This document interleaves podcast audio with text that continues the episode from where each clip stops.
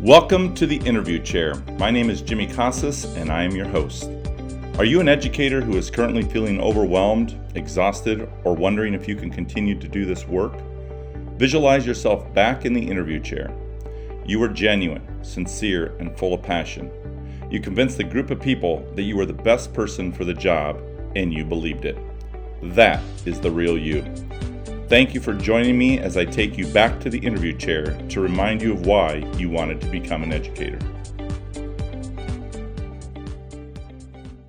Welcome to episode two of the interview chair.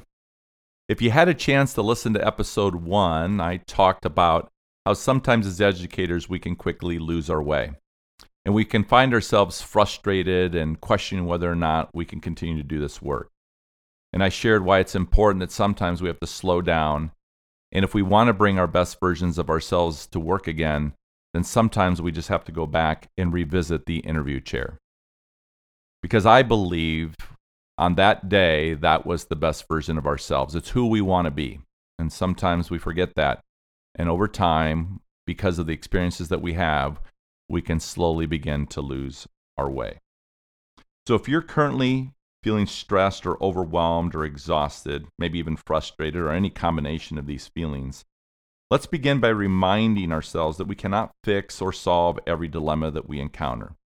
I don't think that's our responsibility. I believe our job is to change ourselves, to see if we can get better, and see if we can minimize these feelings so we can take a healthier versions of ourselves to work and hopefully bring a better versions of ourselves home each night to our families, the ones that we should be taking care of. So I want you to imagine this just for a second. Imagine you're back in the interview chair. And the interview committee asks you this question. They say to you something like, Hey, as educators, we can quickly become consumed and overwhelmed by the demands of the job. How do you find a healthy balance in your personal and professional life so you don't burn out? How would you answer that question? And my question is this however you answered that question, because I believe most people would have some sort of response that would talk about how they work out, or how they would get plenty of sleep, or how they make sure they eat right, or how they're intentional when they're in their homes with their families and that they're not consumed by their phones or email. Remember that? You talked about this. You said all the right things. I think you gave a pretty good answer, and people were probably impressed, like, oh, that's right. And, and all the things that we do to maintain that healthy balance. And so the question is are you currently doing that? Or have you found yourself once again consumed by the work, frustrated, overwhelmed, and quite frankly, feeling stressed, or in some cases, even guilty? In the show notes, I'm going to put a graphic for you to look at to remind you again how important it is that sometimes we need to reflect and ask ourselves are we doing the things we said we were going to do when we sat in the interview chair? See, I believe the core begins with you, begins with me. It's the center of the foundation because, well, you are the most important part of this visual. And you must therefore treat yourself accordingly. This begins by knowing yourself. Who are you? What do you value most? What's important to you? How are you currently behaving? Where and to whom are you giving your time, your most precious gift? Who's getting that? I'm going to ask you to remember that we have to sometimes slow down, recalibrate. And what I mean is that we have to re examine who and what is at the center of our core. So take some time to think about that just for a second.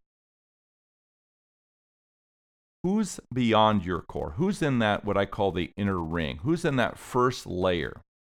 Well, I believe in that first layer should be our children, maybe our God or our spirit or our purpose, and of course, our children. Should we not take care of those individuals, our children and our spouses first, by investing time in taking care of them before someone else's children or our friends or even our extended family. I think most would agree, yet look at the actions of most educators, and they will not mirror this belief.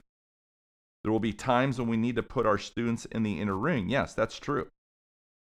Listen, I'm telling you from personal experience, I spent a decade, a decade, people, putting everyone else in the inner ring. Always my students, always my families, always my community. Everybody always needed me. I think that's one of the pressures that we face as educators that we go home and we say, But you don't understand. They need me. I need to be there. If I'm not there, they'll be disappointed. If I'm not there, they'll they'll they'll think I let them down. If I if I'm not there, they'll they'll keep score. And it's like we always have a reason to be somewhere else. We're missing meals, we're missing bedtime, we're we're no longer there for our family. And eventually that guilt, oh my goodness, that guilt can consume us, can't it? I don't know about you. But hey, for those of you who don't know, I'm Mexican and I'm Catholic. Can you imagine that guilt? Yeah, not good, people. Not good at all.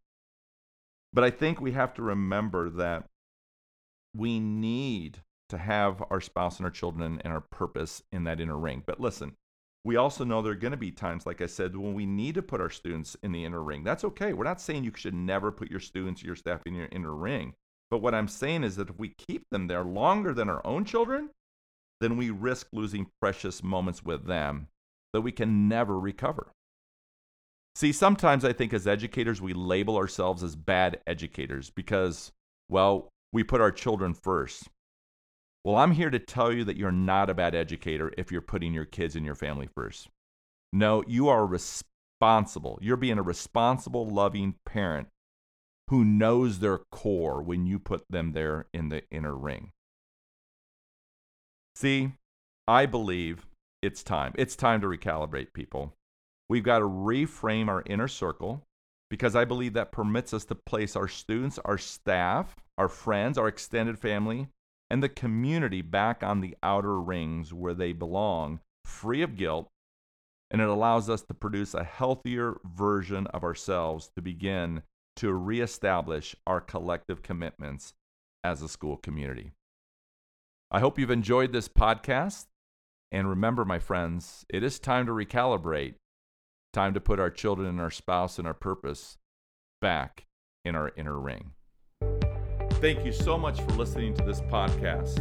And I hope that you will join me each week as I try my very best to take you back to the interview chair. Because I know this that when you sat in that interview chair, that, my friends, was the best version of you.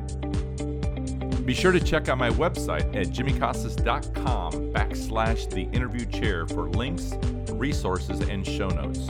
You can follow me on Instagram and Twitter at Casas underscore Jimmy. If you enjoyed today's show from the interview chair, subscribe to Spotify, Apple, or anywhere you listen to your favorite podcast to ensure you never miss an episode.